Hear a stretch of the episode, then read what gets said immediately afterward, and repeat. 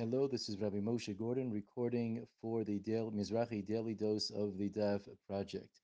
Um, in today's DAF, DAF and Beis in Masech Brachos, the Gemara begins with a discussion um, following from yesterday's DAF about the validity of listening or paying attention or passing a halacha based on a baskol. The opening lines of the Gemara of Yeshua Hi Amar Ein Mashgichin Babaskol that we explained the previous Mishnah as being in accordance with Rav Yeshua's opinion that we don't heed and we don't paskin like a baskol, like a voice that emanates from Shemayim, telling us what to do, what the halacha is like. The truth be told, there's a fascinating Tosfos on top of our daf.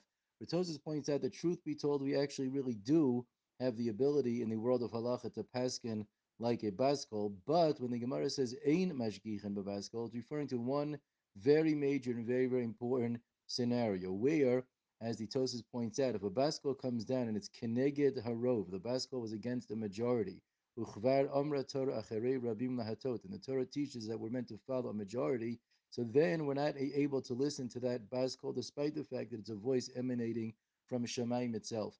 And from here, we learn a very, very important lesson about the nature of Torah and its mitzvot. Torah is a worldly possession.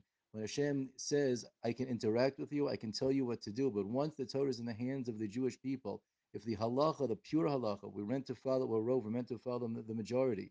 If the halacha tells us that we follow a rove, and even if Hashem's voice itself comes and says, no, the rule is something else, we know that once the Torah is in our hands, we're meant to follow the Torah's laws, the worldly laws, and not the laws that are coming from Shemaim as an exception.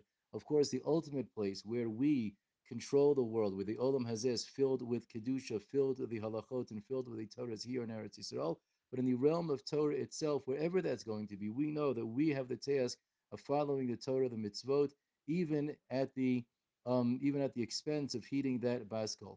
Have a wonderful, wonderful day.